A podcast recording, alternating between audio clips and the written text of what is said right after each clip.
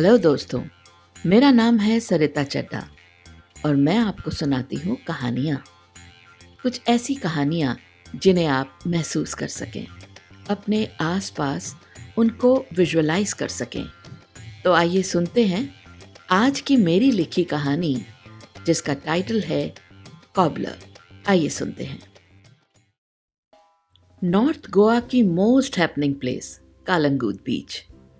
यहाँ के Saint Alex church के पीछे रहता था Madhukar. Madhukar, the shoe maker उसका पीछे ही कच्चा सा घर था और आगे थी उसकी छोटी सी दुकान। वो एक कॉबलर, यानी मोची था, जो अपने चार साल के बेटे माधव के साथ रहता था और थोड़े में ही अपना गुजर बसर कर खुश था। नन्हे माधव ने अपनी माँ को कभी नहीं देखा था। मधुकर ने ही उसकी परवरिश करी थी। मधुकर को सभी वहाँ पर प्यार से मधु बुलाते थे। नन्ना माधव अपने पिता को काम करते निहारता रहता और उनके टूल्स उनको पकड़ाता रहता। ऐसे छोटे छोटे काम वो अपने पापा की मदद करने के लिए किया करता। उसे बहुत खुशी मिलती। जब पापा हर बार उसे मुस्कुरा कर बोलते थैंक यू थैंक यू बेटा।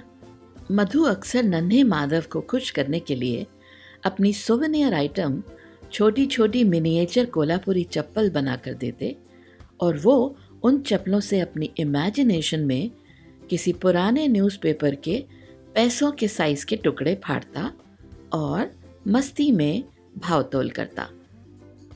उसको तो पता ही नहीं था कि पैसे क्या होते हैं, लेकिन उसको यही खेल लगता। काम के बीच बीच में मधु उसकी तरफ़ मुस्कुराकर देखते रहते। जब वो खाना बनाने पीछे घर में जाते तो किसी बड़े बिजनेसमैन की तरह, बड़े रौब से वो कस्टमर्स को शूज़ चप्पल्स दिखाता और बार्गेन तो उसे बिल्कुल पसंद नहीं थी। तो मुँह बना के सामने पड़ा नो बार्गेन बोर्ड उन सबको दिखा दिया करता। कस्टमर्स भी मुस्कुरा कर उसको उसके मन चाहे पैसे दे देते। मधु न सिर्फ़ कोलापुरी चप्पल्स, बल्कि अपने हैंडमेड बूट्स के लिए बहुत फ़ेमस था। उसकी शॉप पर लिखे अक्षर द बूट वाला थोड़े फेड हो चले थे। लेकिन he was so famous in that area कि फॉरेनर्स भी उसको आकर आसानी से ढूंढ लेते। अभी रिसेंटली अपने बनाए यूनिक लॉक वाले बूट्स ने मधु को पूरे गोवा में फ़ेमस कर दिया था। दरअसल एक कर्नल ने अपने दो शैतान बेटों के लिए, जिन्हें शूज़ पहनना पसंद ही नहीं था, मधु से स्पेशल ऑर्डर पर दो जोड़े बूट्स बनवाए, जिन पर लॉक लगवाया, ताकि स्ट्रिक्ट कर्नल के बेटे कभी भी शूज़ उतार ना सकें। सिर्फ़ रात को सोते हुए कर्नल उनके जूते खुद खोलता। अब ये बात बहुत अजीब थी ना, पर कर्नल तो आखिर कर्नल ही होते हैं। तब से काफ़ी लोगों ने मधु से वही लॉक वाले जूते बनवाए थे। And he became the famous boot वाला इन गोवा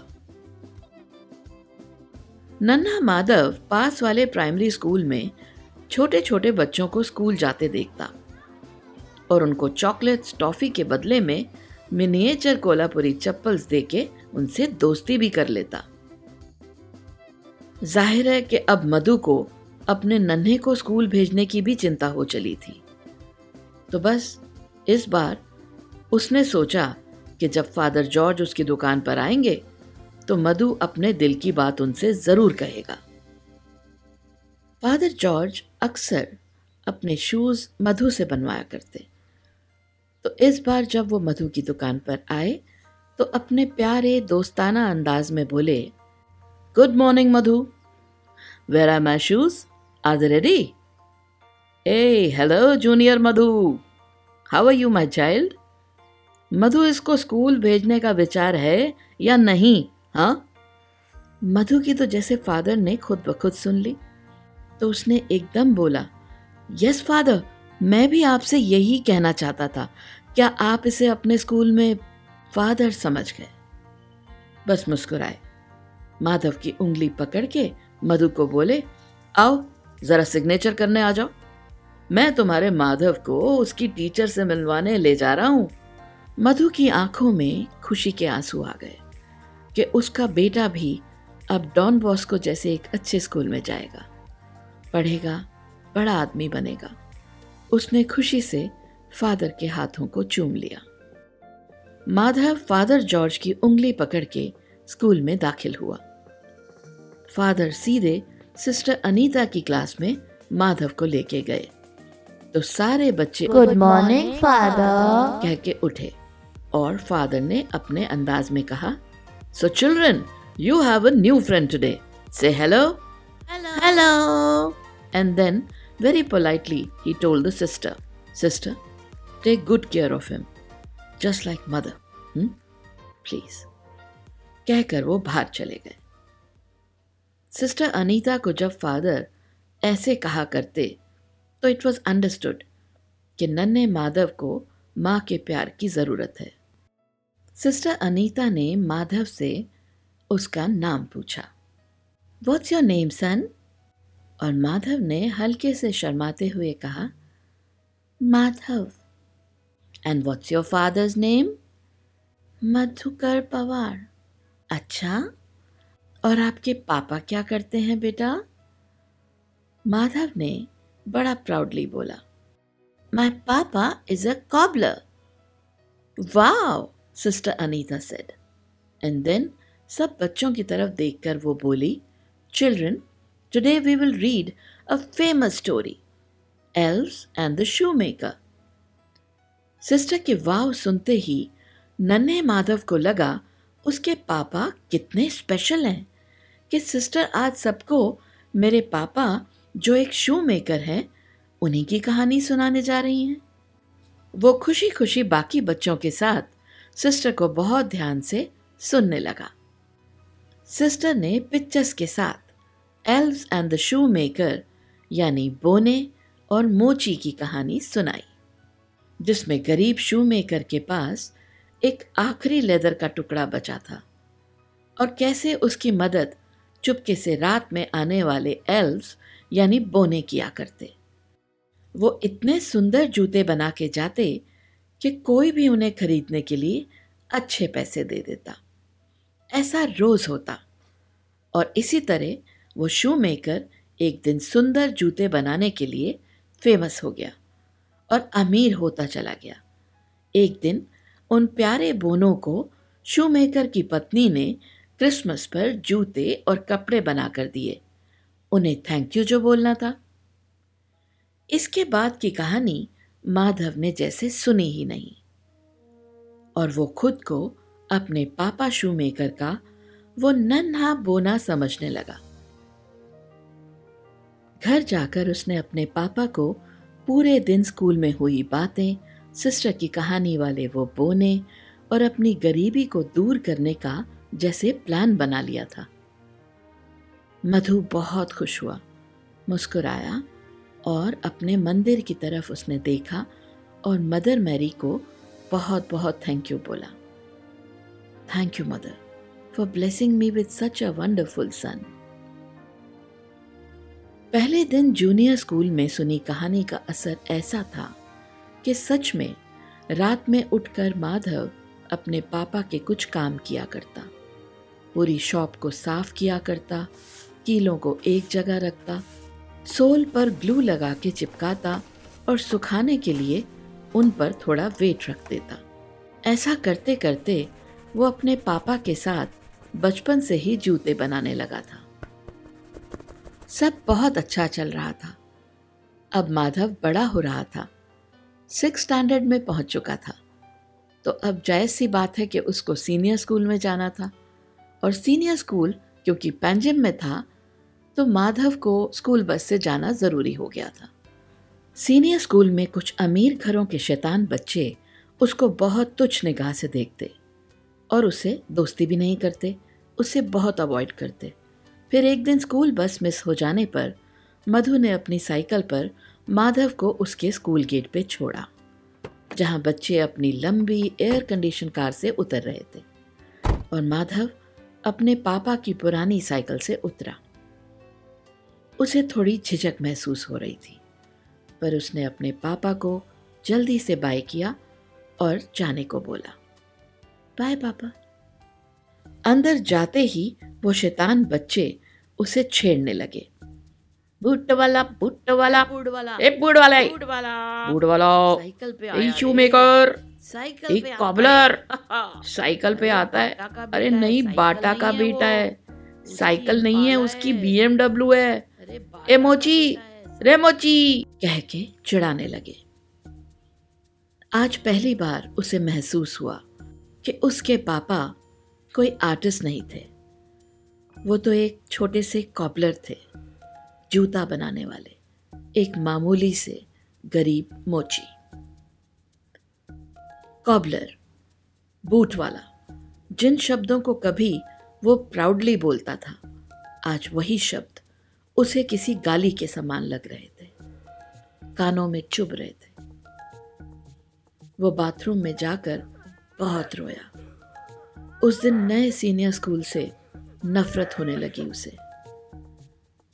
माधव को रोते रोते सिस्टर अनीता की बहुत याद आने लगी, जिसने उसे उसके पापा के प्रोफेशन के लिए बहुत प्राउड फील करवाया था।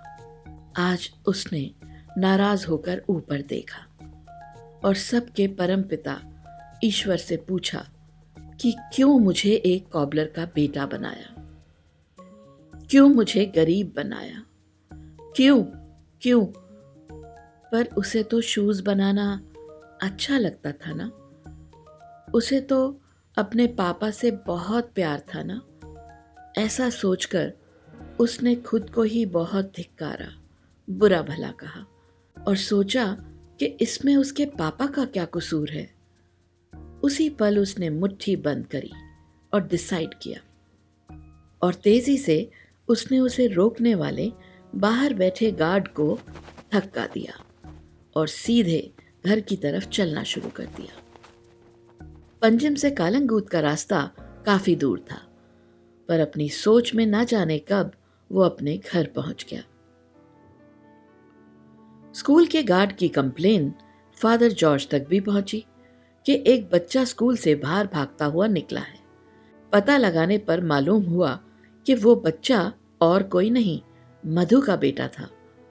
फादर जॉर्ज ने मधु के घर जाने का फैसला किया। उधर घर पहुंचकर माधव ने रो रो के अपने पापा से कहा, मैं जी तोड़ मेहनत करूँगा, दिन रात आपके साथ काम करूँगा। कभी सामने नहीं, पर छुप छुप के आपके लिए सुंदर सुंदर जूते बनाऊँगा। उन सुंदर जूतों को पापा, आप बेचना। और बेचकर हम एक दिन बहुत अमीर हो जाएँगे। लेकिन प्लीज़ पापा, मैं कभी वापस उस स्कूल में नहीं जाऊँगा। वहाँ सब मुझे बहुत चिढ़ाते हैं। आपको भी बुरा भला कहते हैं। पापा प्लीज़ मैं उस स्कूल में नहीं जाऊँगा। लेकिन अगले ही पल वहाँ पहुँच गए फादर जॉर्ज ने। प्यार से रोते माधव को गोद में बिठाया और समझाया, Madhav you and your father are special बेटा। यू आर सोल हीलर्स आप दुनिया के दुखों को दूर करते हो।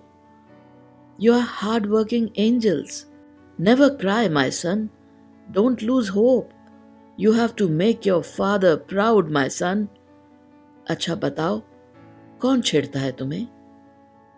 माधव चुप रहा। कुछ नहीं बोला।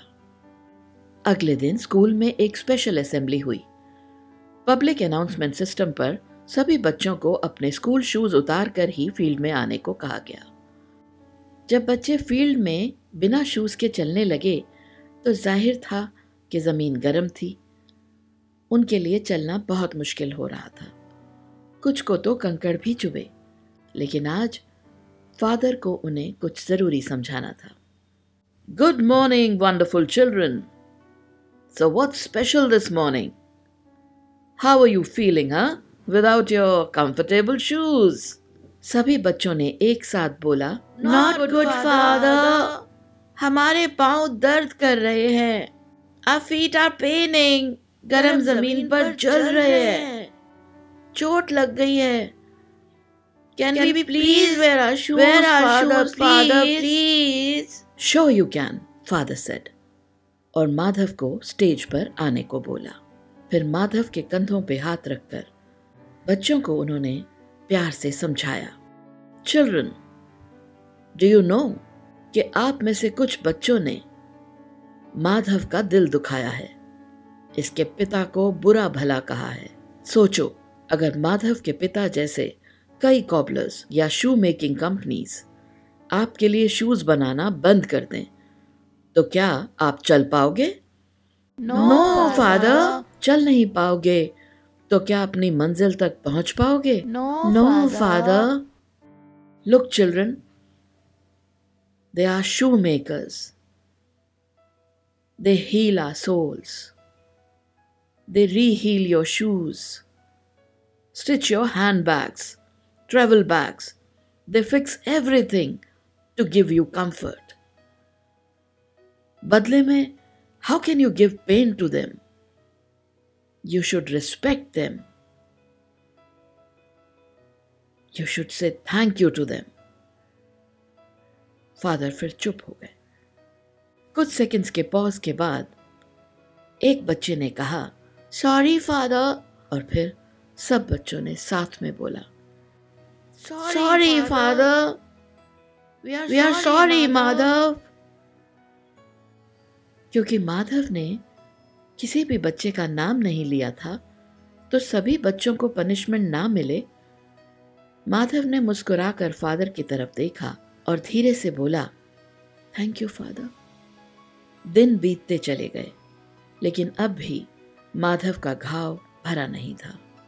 जैसे तैसे ग्रेजुएशन के बाद, वो बूढ़े हो रहे अपने पापा की पूरी मदद करता। उनकी माली हालत अभी थोड़ी बेहतर थी। घर भी पक्का बनवा लिया था, लेकिन माधव का सुबह में सोना और रात में काम करना मधु को बिल्कुल अच्छा नहीं लगता था। वो अक्सर उससे कहते, बेटा, तू वो बोना नहीं है जो रात को शूज़ बनाएगा। तू बहुत अच्छा शू मेकर है बेटा। देख, अपनी ट्रेवल स्टोरीज में कितनी तारीफ़ करते हैं अपने अपने बूट वाला की। कितना मशहूर है रे तू। चुपके रात में क्यों करता है सब? रात सोने के लिए बनी है बेटा। अपनी तबीयत खराब मत कर। अब तो हम इतने गरीब भी नहीं रहे। तेरे हार्ड वर्क ने हमें कहाँ से कहाँ पहुँचा दिया बेटा? अब तो बस तेरी शादी करनी है। हाँ? सो जा सो जा बेटा। माधव ने अपने पापा को ध्यान से सुना और फिर उनसे बोला क्या पापा? पर लोग फिर भी हमें कॉबलर ही कहेंगे ना। हमारी कारीगरी की तारीफ़ तो करेंगे पर क्या हमें कभी एक्सेप्ट करेंगे? आ, आप सो जाओ पापा मैं सो जाऊँगा ये स्टिच करके। देखिए ये मैंने आपके कहते कहते वो चुप हो गया। दरअसल आज वो अपने पापा के लिए शूज़ बना रहा था। उनके बर्थडे पर उन्हें गिफ्ट जो करना था। लेकिन मधु अगले दिन उठा ही नहीं। उसके पापा उसे हमेशा हमेशा के लिए छोड़ के चले गए।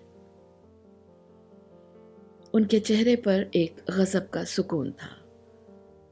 आज मधु की शॉप बंद रही। काफ़ी दिनों तक नहीं खुली। फिर अचानक एक दिन माधव ने हिम्मत करके शटर खोला।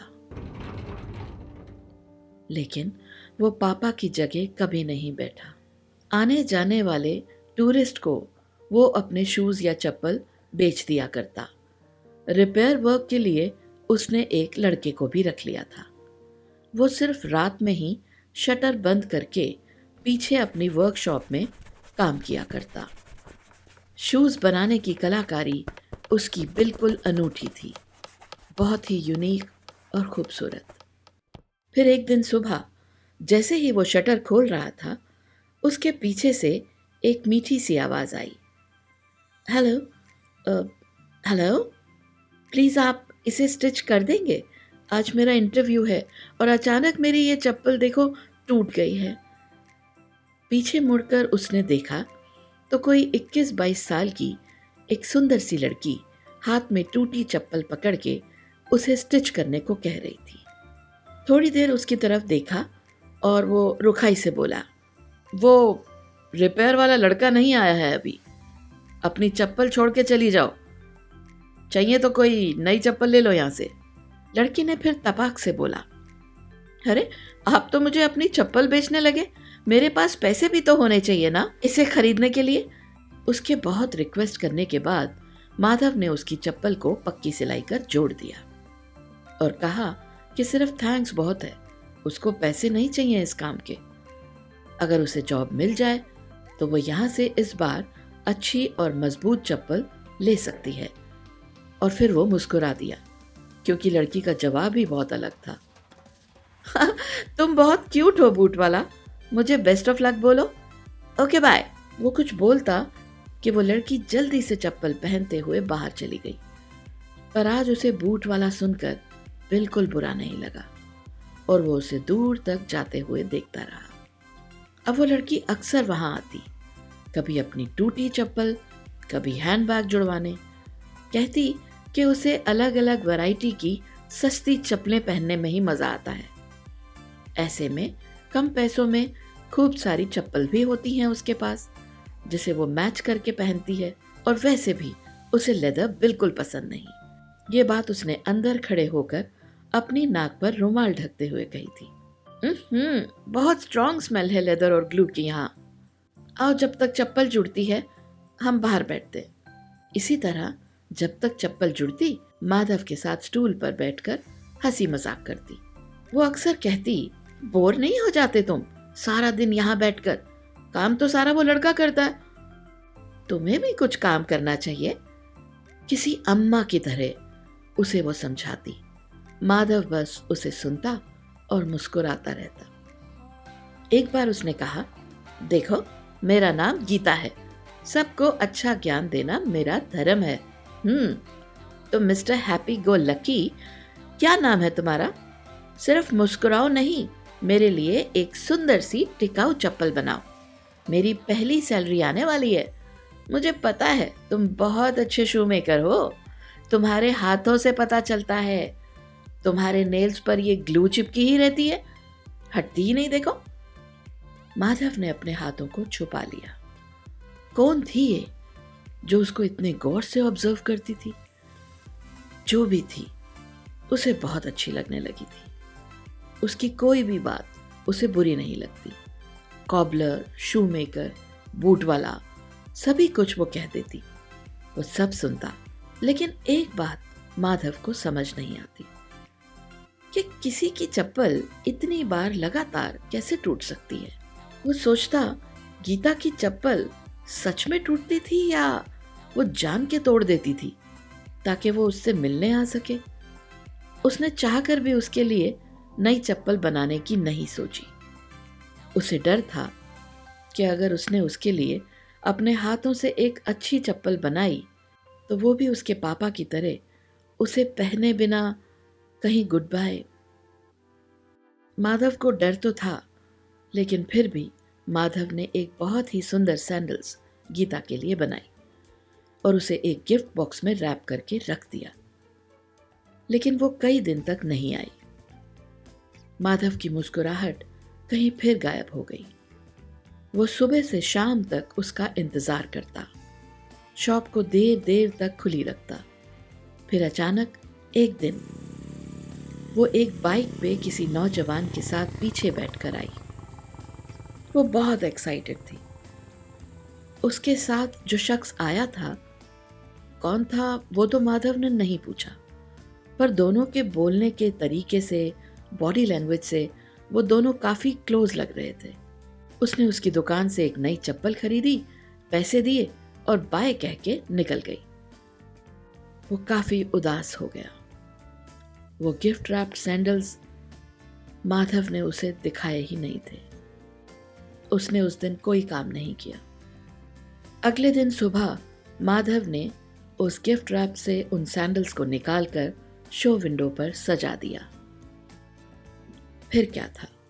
माधव, जो अब तक मेन शूज़ के लिए फ़ेमस था, उन सैंडल्स को विंडो पर लगाने के बाद लेडी शूज़ और सैंडल्स बनाने के लिए भी दूर दूर तक फ़ेमस हो गया। उसने सब कुछ भुलाकर अपने काम से ही प्यार कर लिया।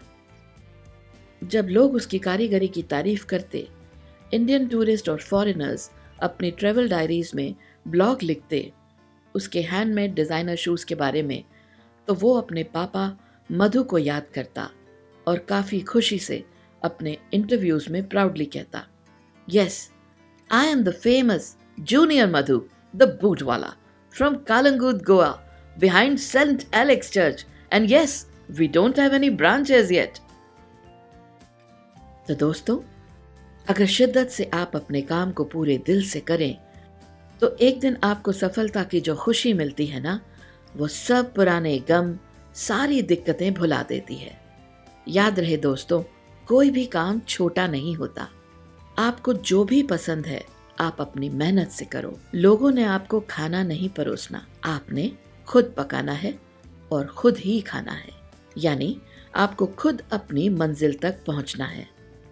तो लोग क्या कहते हैं, क्या कहेंगे, ये मत सोचो।